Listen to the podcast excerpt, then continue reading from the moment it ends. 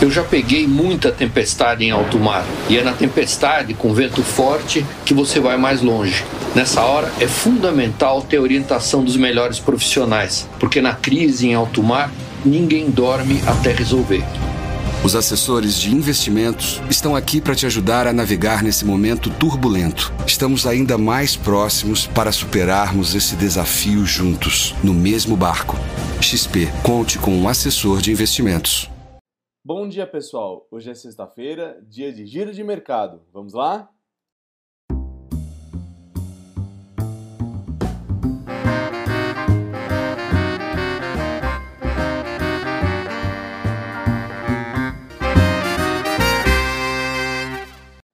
E nessa semana terminou o primeiro semestre de 2020, talvez um dos mais icônicos dos últimos anos, ou pelo menos com certeza, um semestre que vai ficar para a história como um dos ralis mais acalorados do mercado de ações nacional, e que mostra que sempre poderá haver uma mola no fundo do poço, não importa o que aconteça. Vamos comigo a um rápido review? Bom, logo na virada do ano, o Ibovespa vinha em suas máximas históricas, em torno dos 115 mil pontos, e com uma expectativa de mais de 2% de crescimento, tendência de manutenção dos juros baixos e a continuidade das reformas estruturantes após a aprovação da esperada PEC da Previdência. Desses três fatores considerados essenciais para manter o mercado em pleno aquecimento, o único que permaneceu até agora, até porque também não tinha outra alternativa, foram os juros baixos com três cortes seguidos da Selic, que está hoje em 2,25% ao ano. As incertezas começaram em fevereiro, após o carnaval, quando se confirmaram os primeiros casos de contágio do coronavírus aqui no Brasil.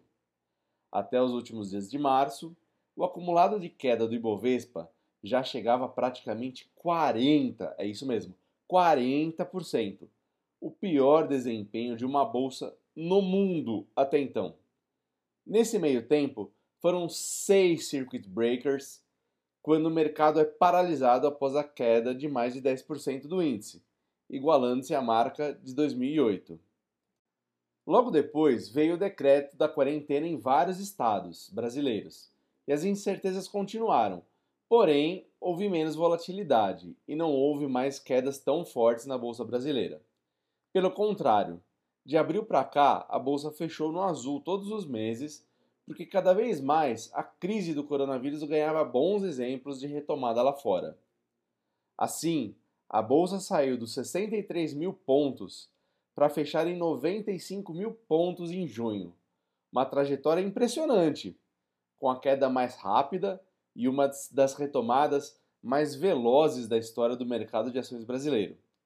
Portanto, foram três meses de queda e outros três meses de crescimento. O saldo final do ano ainda registra uma queda de 17,8% no Ibovespa. Mas, pelo menos, o caminho já está bem mais claro, né?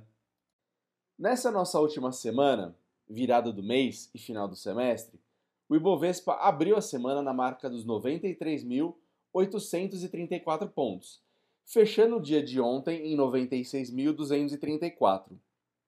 O dólar abriu a semana em R$ 5,46 e fechou essa quinta-feira em R$ 5,34, uma leve queda. Um dos impulsionadores para o bom desempenho das bolsas ontem foi o desempenho do payroll americano, que veio acima do esperado.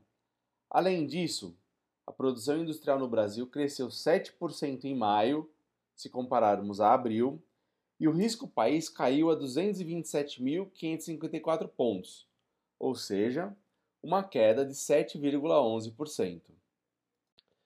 E nessa sexta-feira, feriado nos Estados Unidos, as bolsas mundiais têm sua liquidez reduzida, mas os futuros americanos permanecem abertos.